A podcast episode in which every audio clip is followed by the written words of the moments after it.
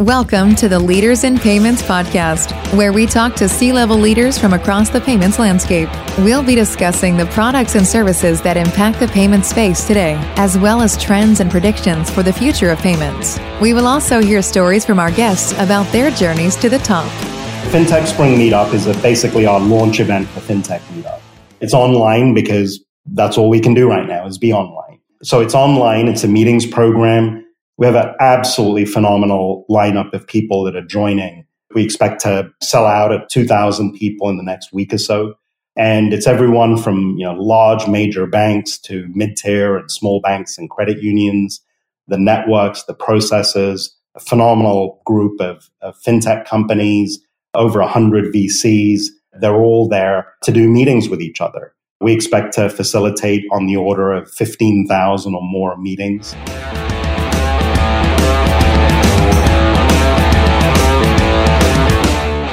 That was Anil Aggarwal, founder, chairman, and CEO of FinTech Meetup, and he is our special guest this week. This is episode 89 of the Leaders in Payments podcast, and I'm your host, Greg Myers. And hey, before we get started, if you happen to office in Houston, Austin, or North Texas, check out Fuse Workspace, where their mission is to help others do more. Check them out at fuseworkspace.com. Okay, back to the show. Anil was born in England, came to the US when he was 16, and has been an entrepreneur basically his entire career. He started two businesses and payments early in his career and sold one of them to Google. At Google, he started actually working on Money 2020. In 2011, he started Money 2020, and the first event was in 2012. He subsequently sold Money 2020 in 2014 and launched Shop Talk in 2015. Anil has some great stories and amazing insights about how he started both companies and about disruption in events. Fast forward, and Anil has started FinTech Meetup, which has its first event next month, June 15th through 17th, called FinTech Spring Meetup, which is a virtual event. But of course, Anil has aspirations of building the biggest FinTech event in the industry. If you've been in payments any length of time, you'll know Anil's work. He's a visionary in our industry, and I know you'll enjoy this week's episode. So let's get started.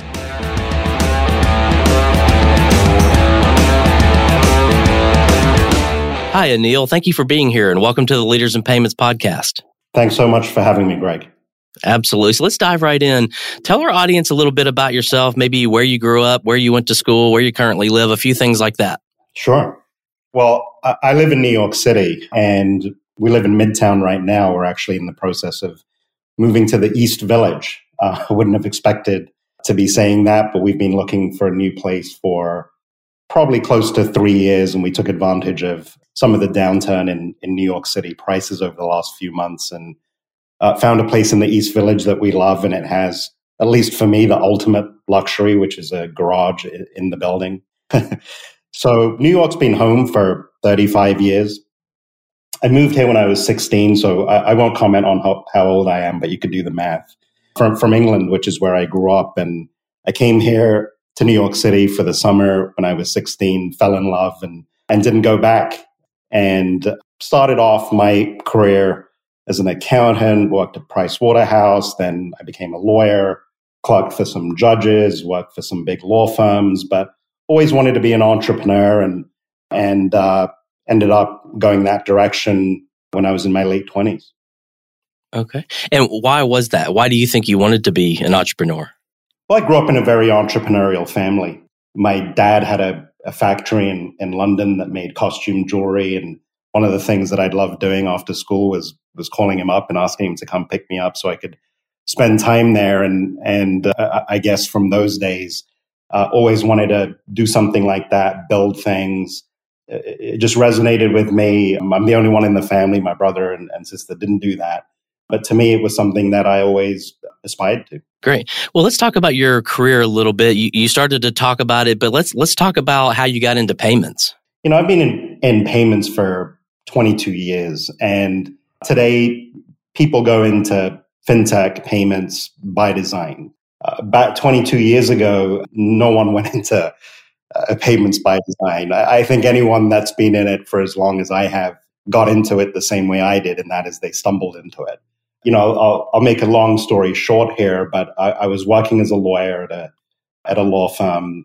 I had intended to get my secretary a holiday gift, but you know was on back to back calls. Didn't have a chance to to run out to Bloomingdale's to pick up a gift card. This is now in 1998.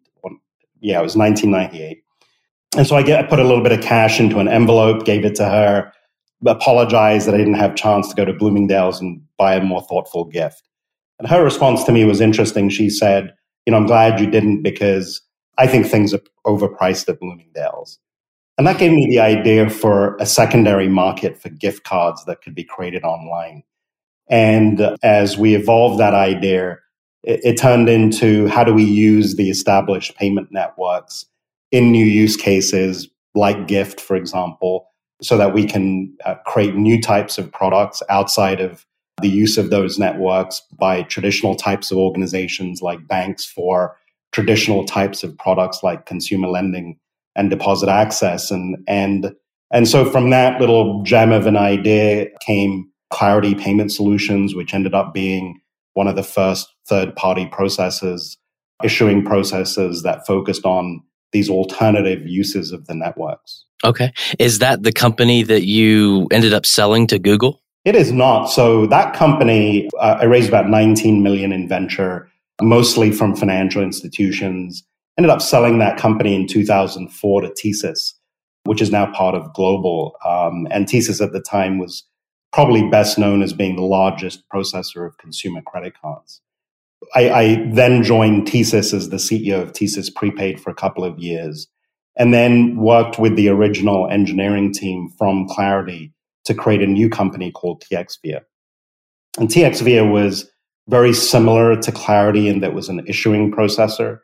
Uh, I'd say probably the biggest difference was that one of the things that we struggled with at Clarity was, you know, if you build a single platform, and you're trying to process a wide range of products on that platform. So we were doing everything from gift cards, as I mentioned, which if you're distributing those on J-hooks, you know, you want to create large quantities, millions of gift cards, and then, you know, have inventory management tools and things like that, all the way to flexible spending account cards that are sent out to individuals one at a time that have different rules around authorization and selective authorization specifically. So when you're trying to manage so many different requirements on a single platform, especially with you know data driven configuration, the, the challenge becomes how do you scale that platform to all of these products without having kind of the brittleness that that can re- result along the along the way of so much complexity. So TXV was an attempt to to solve that by creating a platform builder instead of a single platform. So TXVia was a source code development tool that allowed us to build platforms very quickly using a model driven architecture. It was a platform as a service where we would define the requirements of any given platform in the form of data flows, call flows, workflows, and then compile the, that directly to executable code. So so uh, for TXV, we raised 50 million. Our lead investors included Bain Capital Ventures, Oak Investment Partners. Uh, and that's the company that in, in 2012 ended up selling to Google to become a, a part of the Google Wallet infrastructure. Okay, okay. So then you went from these these two startups to working for Google. What were you doing at Google? You know, it's interesting. I joined Google and uh, ended up focusing pretty much all of my time when I was at Google on creating Money 2020. Uh, from from my perspective, this was a point in time. It's it's ten years ago, roughly, that that the payments, banking, broadly financial services industry needed to come together in an entirely different way. Uh, if I think about innovation that had happened during the 2000s, really innovation that leveraged the internet pre-financial crisis, uh, it was really to build products that were more long tail. So, for example, if you look at the things we were doing at Clarity and TXVia, uh, they were, you know, how to use pay- these payment networks for new use cases. Or if you look at what other people were doing, you know, PayPal creating payments for a new marketplace like eBay or online acquiring because e-commerce was new. What didn't happen during those that first wave of innovation was was any disruption of financial services and products at the head of the demand curve. And so what I started seeing come out, coming out of the financial crisis was that it seemed for the very first time that fintech was going to broaden it in its definition uh, and begin to include the ability to disrupt at the head of the demand curve. And so that to me felt like that's what I should be working on. That's what I should be doing. That's what Money 2020 was. And I spoke to the, the, the folks at Google about that, and their view was, you know, you can spend your time while you're here at Google doing just that, focused on Money 2020. See how that goes. See how you feel about staying at Google longer term. Uh, they really did give me the the room and the time to figure out what I wanted to do. Uh, and I think that that is actually, in many ways, the beauty of a place like Google. So I would say that you know I spent the majority of my time at Google really focused on kicking off this industry wide initiative that you know that is Money 2020. Mm-hmm. So you know it's kind of you know going from a, a payments company to uh, still in payments, but events seems like kind of a, an odd jump. So how did you, why did you think events after having been sort of into the, the middle of payments, so to speak? It's a good question. Uh, you know, I viewed it probably less as, as events. You know, we, we can talk more about events and, and fintech meetup and, and my view of, of, for example, the future of events in a second. But, but going back 10 years to creating Money 2020, I viewed it more as creating an industry wide initiative, building a new community of people that, that I believed would interact differently going forward than they had in the past. And, and, and the event format seemed like a, a, a important and critical way in which to bring that community together and do that. It, it really built on some other initiatives I had done in earlier in, in, in the issuing network side of things. I'd created a nonprofit trade association in 2005 called the Network Branded Prepaid Card Association. We focused on government relations, lobbying, uh, media and consumer education, working with consumer groups so that they could understand the fairness of, of some of the new products that we were creating and how to think about them. So, uh, industry building was something that was near and dear to me already. And, and, and it seemed like the best way to realize that was to bring everyone together in the form of an in-person event. So I would say that it was, at the time, it was, it was less about going into the events industry and it was more about solving for a particular thing, which was, you know, how do we accelerate what is going to be head of the demand curve innovation by bringing people together? And so I, I guess it's kind of like, you know, the way that I got into the payments industry 10 years before that, stumbled into it. You know, maybe, maybe I could say the same thing about events with the objective of trying to create community. I stumbled into the events industry. Right, right. What's interesting is I started at um, Chase Paymentech in 2006 and around that 2011 12 timeframe i i remember it very clearly that money 2020 was launching. People were talking about it. We had no idea should we go? Should we not go? It's never been held before. What's it going to be like? Um, I, I remember it very clearly which is, is kind of funny. But the name money 2020 did you have that name all the way back to when you were at google or was that something that came along later no that was always the name. And, in fact initially it was it was intended to be a reference to the year because this is going back 10 years. 2020 felt so far away.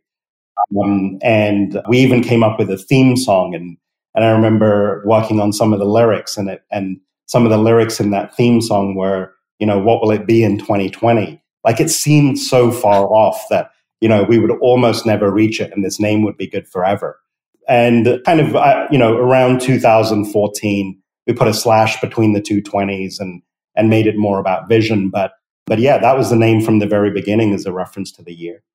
Wow, that's that's cool. So around 2014, you personally exited Money 2020 and started Shop Talk. So can you talk about that journey a little bit? Sure. We did exit Money 2020 in 2014. But, uh, but we ran it until 2016 slash 17. We had a pretty considerable earnout until 17. I, I ran Money 2020 with my wife, Simran. So we did that for five years. And one of the things that I had started noticing when I was at TXVIA and, and, and I'd say Google as well was innovation on the other side of the transaction. So, for example, I had extensive conversations with Groupon about what back then people called you know, online to offline commerce. And e- even Google had some thoughts back then about Google Wallet as potentially you know, an AdWords platform for the offline world, or you know, 90% of commerce was happening offline. How do you potentially use mobile, you know, to, to bridge that gap? And so I'd been introduced to that other side of the transaction. And so in 2015, it seemed to me that while the most recent version of digitization had hit fintech or financial services pretty early on, I think partly because of the financial crisis, or mainly even because of the financial crisis, it was late to hit other industries. And it felt to me that in 2015, retail and e commerce were about to go through the same type of head of the demand curve disruption that fintech had started going through around 2010, 2011. That's why I started ShopTalk. I felt we could do the same thing for retail and e-commerce in terms of building community that we had done for the financial services industry with Money 2020. And the interesting thing was kind of getting back to your point of, you know, when you first heard about Money 2020, should we go? What is this? You know, one of the things people said to me back then was, don't we already have enough payments events? When, when we launched ShopTalk, people in the retail industry said the same thing. Don't we have enough retail events? And by that time, I was able to answer with confidence and say, I don't know. I've never been to a retail event, but we think we're doing something different. We think that if we build this community, we're going to help lead the narrative around a period of dis- significant period of disruption that we think is going to happen pretty soon. And, and people looked at us and said, what are you guys talking about?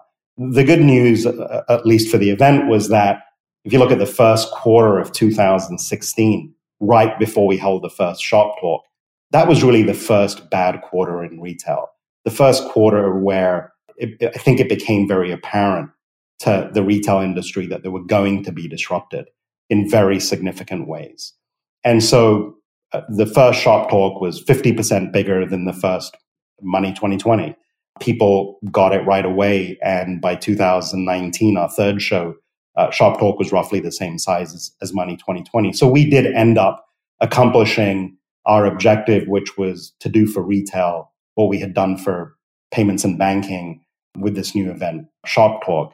But there was a big difference though between ShopTalk and and and Money 2020. You know, you asked, you know, how, you know about getting into the events industry. By the time I was doing ShopTalk, we weren't stumbling into events anymore. We were now building events by design w- with a lot of critical thinking about the future of the events industry and kind of combining my background in, in technology and, and, and events. I started really focusing on how do we leverage technology to build an event experience that disrupts events themselves. So kind of, you know, the same theme of all industries are getting disrupted. All industries are being digitized. You know, they say all companies will be tech companies, but, you know, that applies to event companies too. So about four or five years ago, you know, we started putting an engineering team together, really focused on if you're going to disrupt events with technology, what do you build? What is the goal? What do the workflows look like? What, what is, you know, what is the value proposition? And we realized a, a lot of those uh, things at ShopTalk. You know, if I were to take a step back and say, you know, how much of of Shop Talk was tech enabled, or at least one third of the revenue of Shop Talk was derived from technology enabled experiences. So I'd say very significant. And as I look at the next 10 years, I think we're going to move from, you know, an environment where if you really invest in technology, one third of the value is derived from, from technology enabling the experience to probably closer to 90% of the value. So between launching Shop Talk and today, do you do you still own and run Shop Talk? we sold Shop Talk in 2019. We actually sold it to the same guy that had bought Money 2020, except he had left that organization, became the CEO of a, a different UK publicly traded UK company. He'd always wanted to buy Shop Talk. and he'd come to the shows. You know, we'd we'd always resisted selling it, and and frankly, my plan had been to to keep it long term. And towards the end of 2019, that decision changed for a bunch of reasons. And I called up Mark and said, I know that you've always wanted to buy it. If you want to buy it, you know, we can do something. Uh, he said, I'll drop everything else I'm doing. It's a pleasant surprise to get the call. And we closed 10 weeks later. So we did exit that business in, in 2019, end of 19. For the last year, we've been focused. We continued to work with Mark on the transition of that business. And for the last year, we worked very closely with him on how do we take a lot of the technology enabled experience that we created offline for Shop Talk and how do we move it online? You know, the, the key thing that we were really doing differently at Shop Talk when you compare us to, frankly, all other events was we were using technology to create interactions. So at each Shop Talk, our technology was facilitating literally tens of thousands of interactions among people. And so when the pandemic hit, we worked very closely with the Shop Talk team and with Mark to build out an, a meetings program to put online. And we did that starting in October of last year, hugely successful. We've done three of those online events in the retail space since then. You know, that's really been kind of the historical Shop Talk story. And those three online events you're talking about, were, were they really focused on the meetings and the interaction and less about, you know, the virtual trade show with content and all of that? You know, it's, it's a great question because uh, obviously everyone in the events industry has had to confront for the last year what do you do online when events can't be done offline?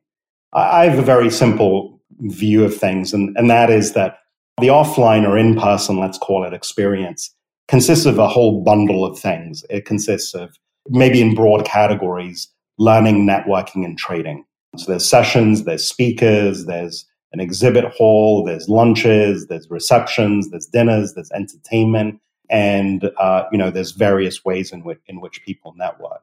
You know what I saw happen over the last year was was some some people took the entirety of that and moved it online in, in multi-day event experiences. Other people took pieces of it and moved it online. So, for example, some people did webinars or fireside chats and panels and, and dedicated their time to that. Others added uh, virtual exhibit halls, etc. What we did was just given our experience in, in tech enabling interaction, was we felt that the most valuable part of events in the end is that interaction. We have a significant amount of experience facilitating it offline let's focus on putting that online. And so that's what we did. We, the, these events that we've done, the three events, there have been no speakers. There have been no sessions. It's been purely dedicated to meetings. We've kind of unbundled the experience and, and moved that value proposition online. And it's worked unbelievably well. We've done a total of around thir- over 30,000 meetings across those three events. Uh, and the feedback has been phenomenal. We ask people relative to each meeting, you satisfied, not satisfied, don't know? And consistently, 90% of the meetings are tagged as satisfied. I think it has a lot to do with how our meetings program works. It's, it's double opt in. We're not assuming that we know who you should meet with. We're providing you with the tools so that you can act on who you want to meet with. We're solving the network effect on bringing great people together and then we're, we're ultimately using a format, which is 15 minute meetings that allows people to be generous with their time and open to, to conversations when they're asked to have those conversations. So, you know, my view is that online we are, you know, we are focused on, on meetings, but offline, and, you know, I'm a huge believer in offline events. We, we we're doing online because that's all we've been able to do, but I can't wait to get back to doing in-person events. I can't get back to wait to get back to doing in-person events in Las Vegas. And that, that is our plan for FinTech Meetup. As soon as we're able to do that, is to go offline and get back to doing events, you know, with the complete experience. So coming up next month, you've got the FinTech Spring Meetup. So, so can you tell the audience a little bit about that and, and what's going on for that event? Sure. So FinTech Spring Meetup is a, basically our launch event for FinTech Meetup. Uh, it's online because that's all we can do right now is be online. So it's online. It's a meetings program. We have an absolutely phenomenal lineup of people that are joining. As of today, we're over 1,700 people that have signed up. We, we expect to, uh, you know, sell out at, at 2,000 people in the next week or so. And it's everyone from you know large major banks to mid-tier and small banks and credit unions, the networks, the processors, a phenomenal group of, of fintech companies, over 100 VCs. And basically, it is what I just described that they're all there to do meetings with each other. We expect to facilitate on the order of 15,000 or more meetings. And we think it's a phenomenal opportunity for people to you know, touch base with people they might not have, have talked to in, in many years and use that to open doors or connect with entirely new people and fill your pipeline or make new partnerships and things like that. And, and we've removed, as I mentioned, what, what I view as, as the distractions. There are no speakers, there are no sessions. We take you through a series of workflows where you get to tell everyone you want to meet with, get to opt into people that want to meet with you, ultimately the, the product is we put a series of meetings on your calendar. They're all 15 minutes. In our experiences, we average eight to 10 meetings per person. So the days of the event, you're not logging in and joining a webinar. You're going to your calendar. You're joining a series of meetings, just like you would, you know, any other meetings, any other day, you know, going to your calendar and, and joining them. When you join via your calendar, are you sort of going to a, a fintech meetup platform to do that, or is that just a typical phone call? No, it's a fintech meetup platform. So we've built the entire event tech stack from registration, ticketing, all the way to the video conference experience itself. And the reason we did that was we really wanted to control that environment. So, for example, the meetings are 15 minutes, they end automatically at 15 minutes. Now you have a countdown clock and you know it's coming up. There's a button on the screen that allows you to share your contact information. So we get to control that environment and make it a higher quality experience than than a phone call or using a plat, you know, third party platform w- would allow us to do. So we've also built our own app. If you want to join using our app from your phone, you can do that. It's a complete end to end system that's completely proprietary that allows us to deliver what we think is not only an exceptional experience, but really unique relative to what anybody else is able to offer. Right, right.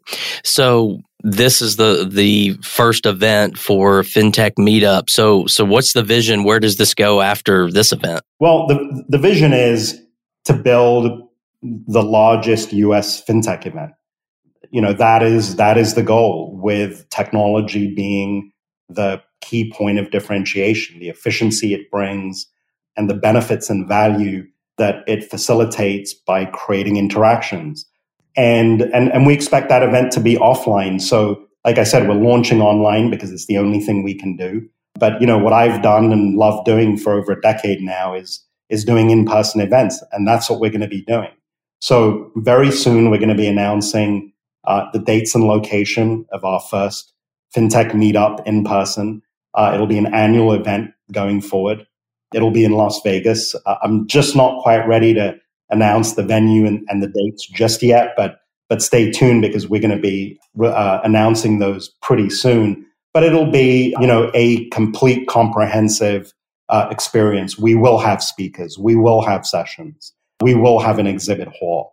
We will have all the experiences that that people love because they bring a, a sense of community for everybody. And, and we'll overlay it with technology, just like we did at Shop Talk, creating tens of thousands of valuable interactions in addition to all of those uh, other things. So, you know, my view is that the future of events is a future enabled by technology. There's no question about that. It's it's happening in every industry. Obviously, we talk about it in fintech. It's been happening there for, for a decade. it's about time that, you know, the events industry evolved and started using technology as well. You know, the way I, I, I think about it is, you know, if you think about the traditional event experience at all events, it's kind of left to chance. You know, maybe you buy a booth and maybe the right person walks by, or maybe you're in the hallway and you stumble into someone. To me, that's like taking a taxi. Sure, you can go out on the street, you can put your arm out. There's going to be a driver that takes their eyes off the road and finds you, and and there's going to be a connection. But you know, if you think about Uber, Uber engineers those connections way more efficiently, way more intelligently. Uh, people are, you know, you can connect people digitally. So the way that I think about it is the historical overall event experience throughout the events industry is like a taxi. The experiences that that we build are like Uber. And so as I think about the future of, of the events industry offline, I think of it as an entirely tech enabled experience. I'm not talking about hybrid, by the way, just to be clear. I'm not talking about an, an in person experience that someone can experience online. I'm talking about technology that powers the offline experience for everyone that is there in person. You know, I, I personally am skeptical about hybrid events where technology is being used to allow people to engage online with an, with an offline event. I, I, I, I can understand why events companies would want to do that right now because of concern around when and how many people will come back to those offline events. But, but, you know, I, I wonder whether it's the worst of both worlds as opposed to the best of both worlds. You know, if you're going to be in person, there's, there's magic uh, to, to that offline experience that, that can't be replicated if one person is offline and one person is online. Um, you know, does it just become about streaming content, for example? So I think that remains to be seen. I'm not going to judge it entirely just yet, but when I, I, I, I'm I'm really bringing that up to be clear about what I mean about technology powering the the offline in person experience. It is really about a, a digital overlay on an offline, entirely offline experience, not a high. I'm not talking about hybrid.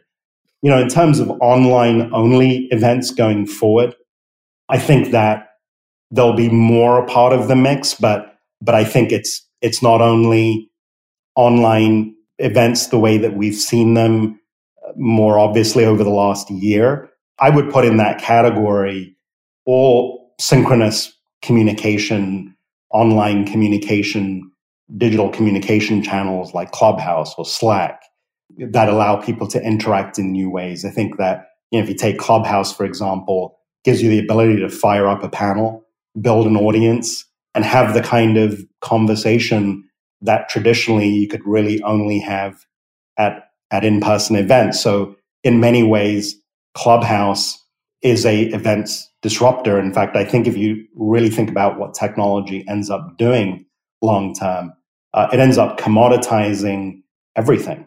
And, and I think that technology is going to commoditize a lot of what happens at offline events in an online environment. And Clubhouse is a good example of commoditization of content that has traditionally been only available at offline events.